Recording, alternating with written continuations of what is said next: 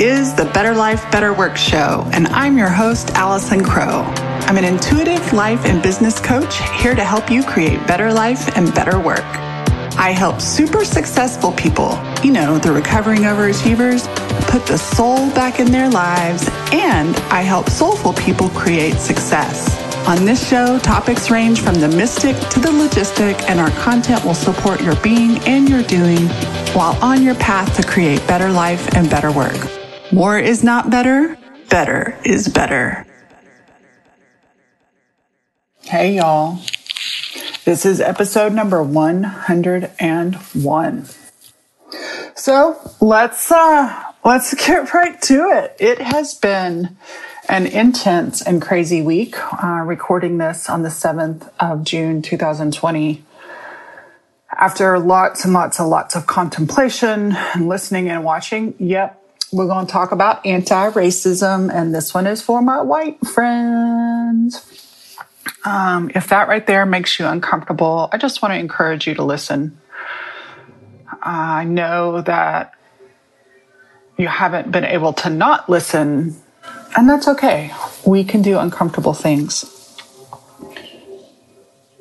We can do uncomfortable things. So I am still very new in uncovering the ways that I am white more than my skin. Um, I'm new to anti racism. I remember a couple of very specific, loving, but precise conversations that people who cared about me had with me in person. And right now, a lot of this is coming up on social media. And man, is it interesting because social media a lot of people are just yelling at each other and saying things. And it's real easy to get aggressive. It's real easy to get defensive. And rightfully so. People are mad and angry and hurt and scared. And i tell you what um, i get it and i will never forget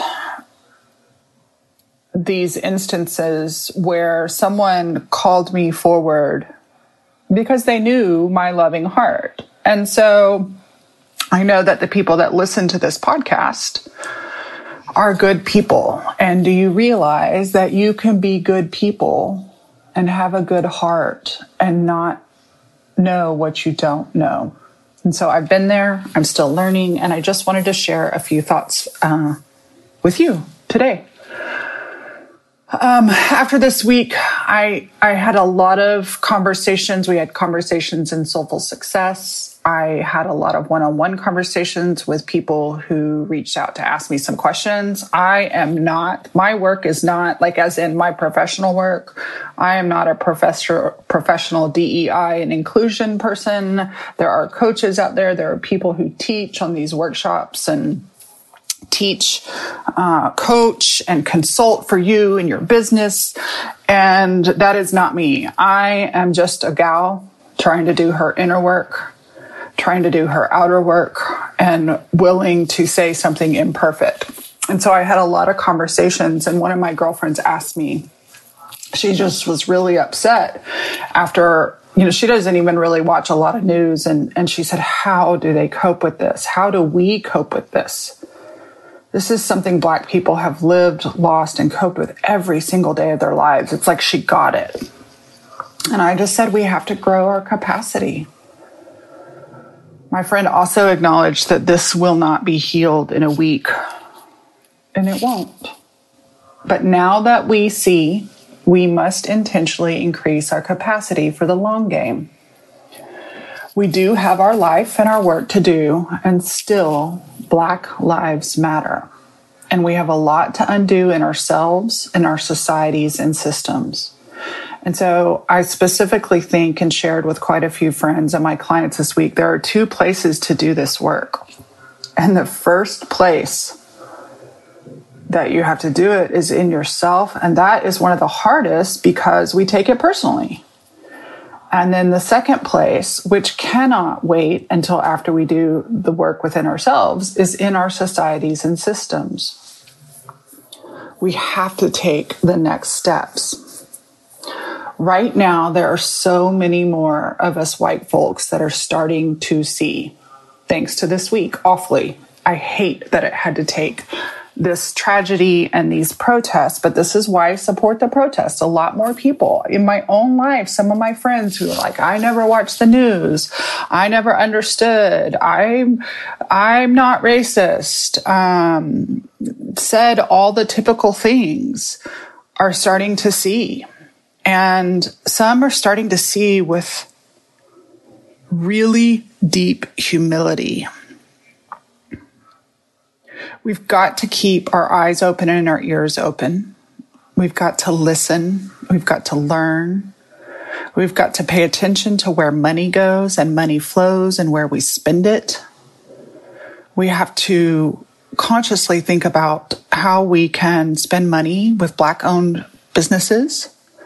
If you need to now, here's the other thing. If you're beginning at this, beginning of this, there's a lot of learning that you can do there are people that you can hire. There are books that, I mean, there's, there's so much and it's not going to all happen overnight, but at some point you might want to hire a DEI consultant or coach, especially if you are running a business or an online business or an offline business. There are classes to take. There are workshops free and paid. There are tons of resources for starting this work. Do not ask your black friends. You know how to Google. It's gonna take some time. Please don't ask your black friends to teach you, and you can Google that why too.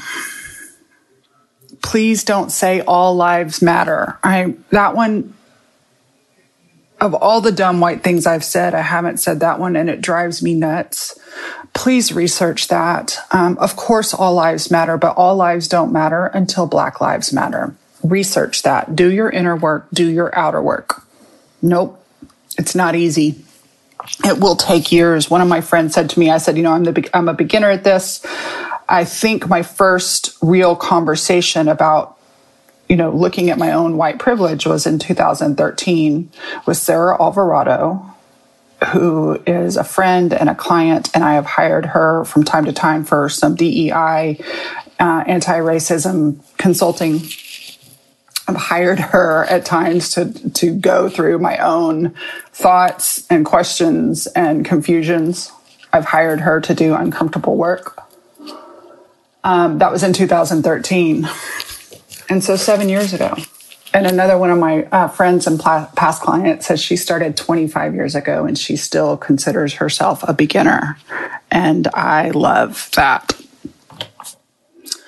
Um, it's not easy it takes a really brave, courageous soul to drop their ego and not take things personally. And you will. Your ego will rise up and you will take things personally. It will take years, but do it anyways because we can do hard things. I can do hard things. You can do hard things. And I know a lot of times in the coachy personal development world, we want things to be easy. But in wanting things to be easy, we, I don't know, I've copped out. a while back, I went to a lot of my website, um, especially the primary copy and stuff, and I erased the words ease and I quit putting the word ease on my um, goal sheets and to feel list. And I then decided to change to I can do hard things because everything I do want to do and be and create is on the other side of my discomfort. And I spent years outsourcing it and it can cause harm in ourselves and our lives and definitely in other people. Definitely in other people. Anti-racism, you guys, is way more than a black square or a hashtag in a post. And I know this week I can see the group think. And as a rebel, I have wrestled with like, did I even want to do this podcast? Because everybody's going to be doing a podcast and sending an email on anti racism this week. And, uh, you know, I, I know that a lot more people are waking up and I'm grateful for that. And it's not enough to say something online. We've got to do our work. It is better to be a beginner than to look away. I'm a beginner tiptoeing since 2013, but it really took me the last few years to stop taking shit so personally. And I'll acknowledge I did. I did not understand some of the conversations and some of the way people were doing things online. There's a lot I still don't understand. And I can recognize now when I'm taking shit personally because we don't want our little egos to be we we don't i saw a video this week my uh, coach tara newman shared it. I wish i could remember who it was by but there was a man who was talking about you know our identity as good people doesn't want to be shaken and your ego will really jump up. And so just acknowledge that you can be a good person and not have seen this or not have paid attention and now it's time to pay attention does not mean you woke up from bed saying, I think I'd like to be a racist asshole. It is so ingrained in our systems. It is so ingrained in our culture. It is insidiously silent. But once you start to see and whisper, then it's time for us to get up and do the work. And as I told one of my friends this week who was like, How do we do this? It's like, this is not a week's journey. This is not all recovered in one week. It's not all healed in one week with one protest, one post. It is, it's now a lifetime of work that we begin to do. So I wanted to share also, it's interesting in the coaching world, I have a lot of friends who are like, I don't watch the news. I don't watch politics. And, and my clients know I'm very into politics. I told a friend this weekend, practically crying.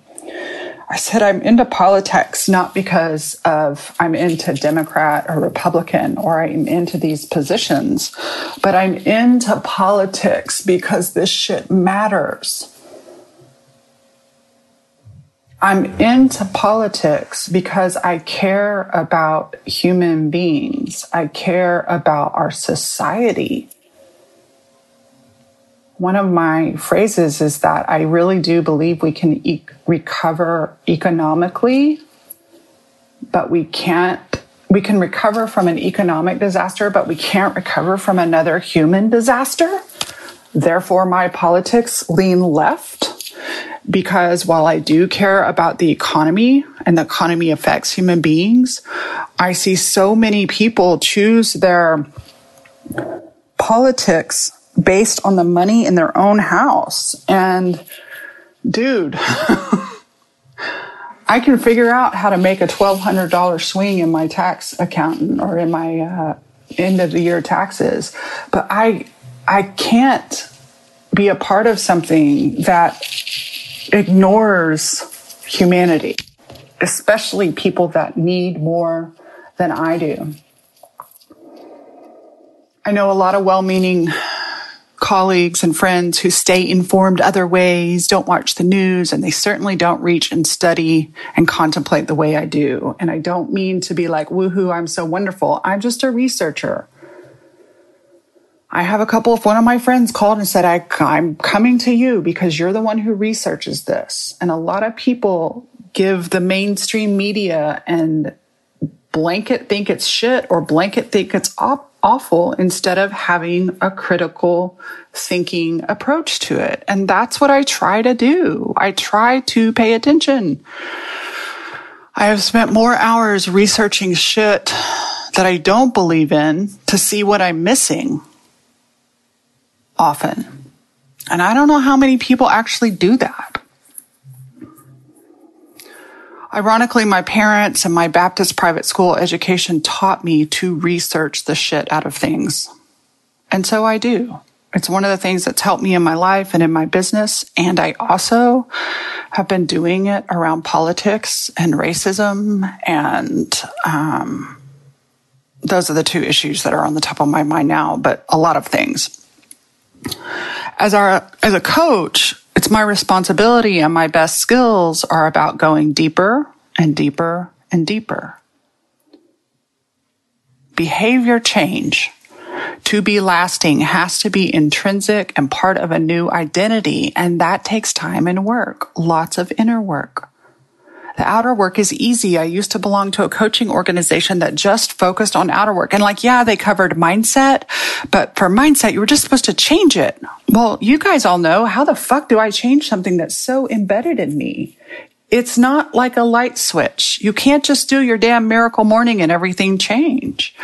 And I remember, um, I remember being in a coaching conversation where us coaches, frankly, were being bitched at and yelled at because our clients, you know, numbers were down and everything was about numbers, numbers, numbers. And one of my colleagues raised her hands and said, you know, maybe one of the important questions we should ask our clients is what else is going on in your life that might affect your ability to do this work, inner and outer. So, for example, her client, she had a client, I think, um, who went through cancer that year. Well, when you have cancer, you're focusing on healing from cancer, not necessarily doing a lot of other outer work for performance. So it's very nuanced.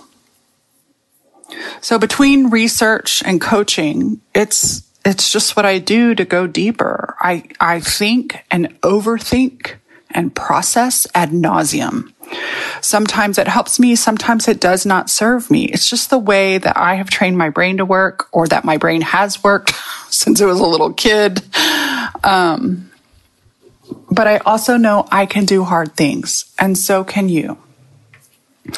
A few years ago, 2015 and 16, I those of you who followed me for a long time know when I went through my painting time and I led painting retreats and um, was doing my own interior work and I got certified in a year long process. Um, I call it process painting. I don't call it intuitive painting because a lot of people there's a there's a mislabeling of it. But process painting is about painting not for performance, but for the process. And in that process, at 45 years old, I began to see that I could feel difficult things. And it was actually fascinating as I learned to not only do this for myself, but facilitate other people.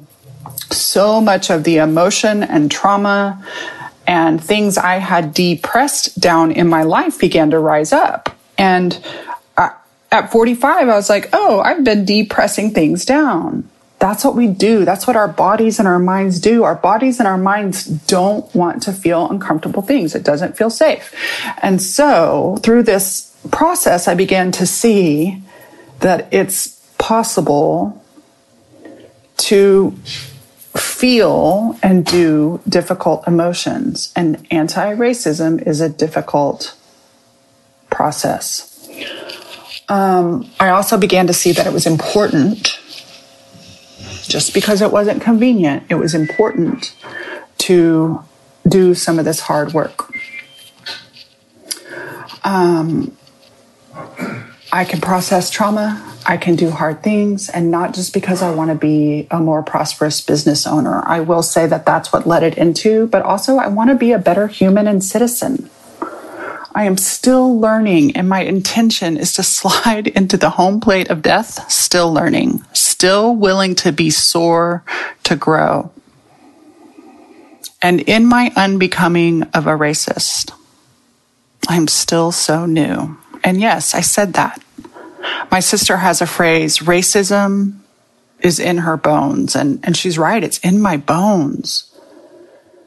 It's in my family heritage. I wasn't specifically taught to be racist, but I was born into a racist civilization. I was born into a white family.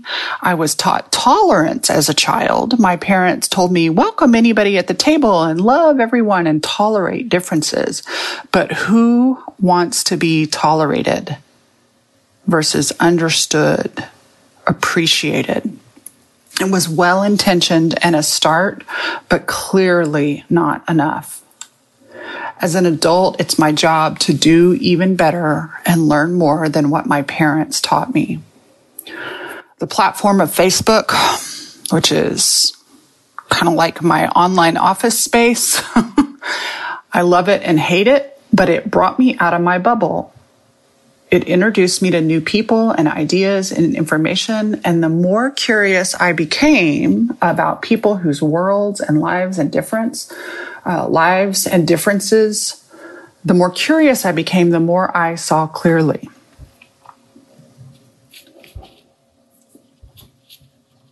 In about 2008, maybe, a preacher uh, Bill and I were at a, a friend of ours' house who's a preacher. We used to go to his church. And he asked me, you know, I just told him, I said, I, I'm not, you know, I, I guess you can say that I renounced my Christian faith. I mean, Christianity is a large part of who I was growing up, definitely is a large part of who I was intentionally as a young adult. And my views have expanded beyond that a lot of the learnings and teachings I still get, but I guess you could technically say I renounced my Christianity. And he was like, But what? Don't you believe the Bible is the word of God? And I calmly said no. And he goes, Why not? And I said, I kept reading. That was a big moment for me to realize, you know, it, it, took a lot for me to question the faith that I had grown up in. It took a lot for me to question my salvation. I'm not really worried about my salvation. I wanted to be curious and I wanted to keep learning. And the more I learned, the more I could not be a part of something that excluded so much. My values include curiosity and an open heart. And I tell you what, you guys, uh, praying for an open heart is like praying for patience. You think it sounds real pretty, but it's going to be a little painful. And so I keep learning.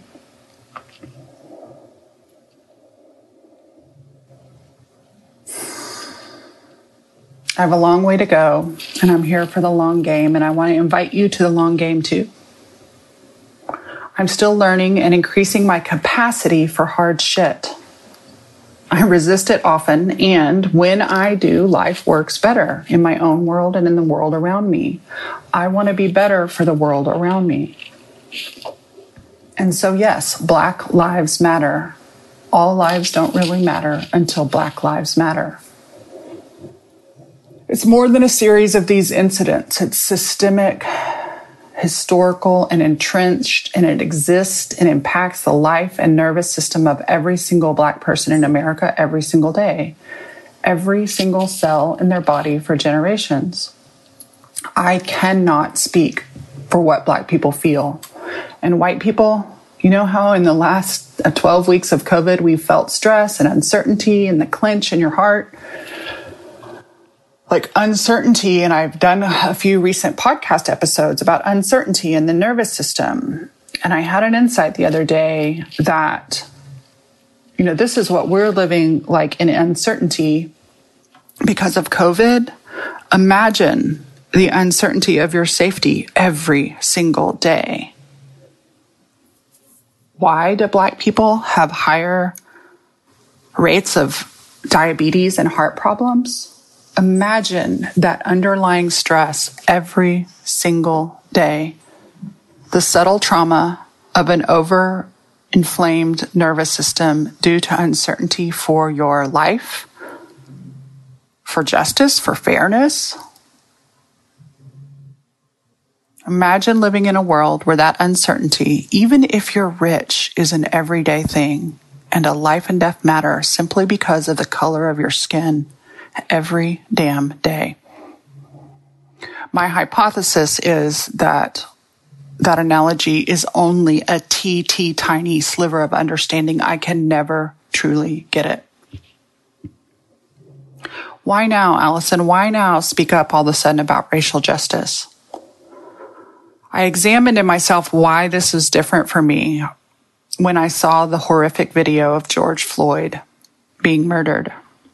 I've seen way too many of these incidents over the years and heard the stories and said the names, and I've been appalled. I'm embarrassed to say that I saw the victims and their families and the communities, and I felt sad. And that good half ass feel the injustice, and then I'd look the other way and go on because I have that privilege, luxury. What was different for me this time and yes, I honor the victim but I saw the perpetrator's face. I saw that man's face as he was murdering George Floyd, he was smug and relaxed and not even worried about being videoed or seen. He was going to do what America does and he put his knee on that black man's neck until it killed him. He did not care. He did not care. And I saw, I saw the way it is systematically and structurally. I saw that that man got that the systems and structures could let him get away with it. And you know what else I saw? I saw myself. I saw where I've been indifferent. I saw where I did not care. I saw where I've been quietly complicit because I can be. I saw where I've been quiet because I've been afraid of doing it wrong or losing loved ones or whatever the fuck my pansy fear is. I am still learning. I'm sorry. I'm committed to doing and being better. Black people risk their life by living. So I will risk popularity or business or your condemnation or your unfollow or your unsubscribe to do and be better. I told my clients that to help them be and do better in life and work, which is my business, I cannot ignore this learning or this conversation, even in my business. I see that there are two simultaneous paths to take. I talked about this earlier. The unlearning of racism and resistance in me, the individual, and the awareness and dismantling of the racist and deadly systems and structures that absolutely exist in America today. They have to go on simultaneously and I'll admit it's taken me since 2013 until now to really get, I could intellectually get the systems, but like I said, I saw that guy's face and now, now I really get it. And I don't think I could have gotten it until I owned the racism in me, owned the white privilege in me, owned my fear of losing my white privilege, of losing my safety. I am committed to being sore and screwing up in order to grow. That to me is living big. We talk about living big in the coaching world, making big decisions. Big is not the money in your bank, it's who you be. If you need resources or guides to begin to do this work, I'm happy to share a few links and other experts with you. Again, I'm not an expert and I have a few resources to get started and mentors and advisors and people to listen to. I have an episode where Erica Corday uh, was on the podcast. She is one of my Black friends and colleagues who leads this work.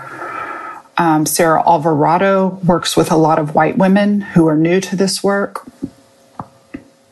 I have lists, um, I have articles and I'm so thankful. Um, I, I, shared some stuff in a conversation with a friend, and she told me she was up late researching and reading. And she was like, I really am starting to get it. Thank you for sharing all that with me. Like I said, I'm not the expert. I'm not the one you hire.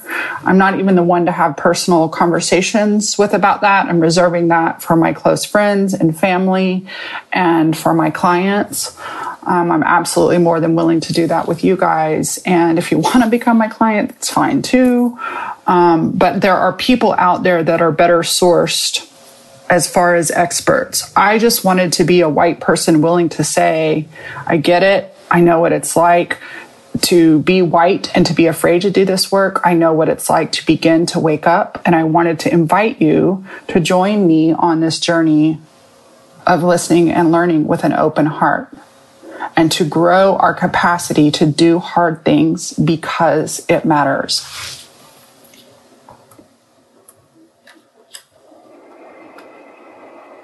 I'm over the police brutality and the absolution in the justice system. And I can't begin to help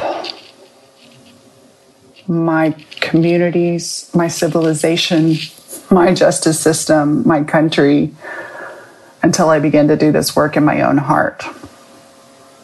And when I do the work in my own heart, I begin to see the possibility of change for the world. And I'll tell you what, over the last, I don't even have a time frame, but very often as I think and I, I research and I do and I pay attention, my brain gets overloaded and I sometimes feel hopeless.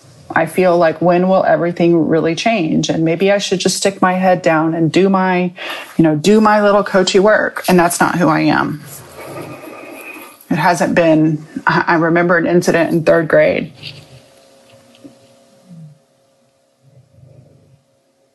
I'll save it for another time, but that little girl had justice in her heart. Um, she had justice in her heart. And I still do. That's how I ended up becoming a coach. It wasn't necessarily about the kind of justice we're talking about today, but I wanted life and work to be better for all of humanity. And I can't work with all of humanity, but I can work with myself and work with my clients and work with my family and friends. And then we can spread that out to the world.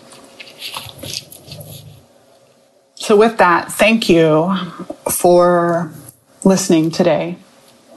And a reminder that this is the long game. This is not about 10 days of talking about this online. We have to go back to our regular life and work and not put this work down. I love you. Thanks for listening. I'll see you next week. As always, thanks for listening. Totally appreciate you thinking about somebody who might really love this episode and you sharing it with them. Also, I always appreciate your reviews. It's like podcast currency. It's like a tip in the jar saying thanks. And finally, if you want to share on social media a screenshot or any insights you get from listening to this episode, I will totally respond. You can share with the hashtag Better This show is sponsored by my three rescued dogs, Leroy Brown, Clementine, and Rocky Potato. They're here to remind you to consider adoption when you get your next pet. More is not better, better is better.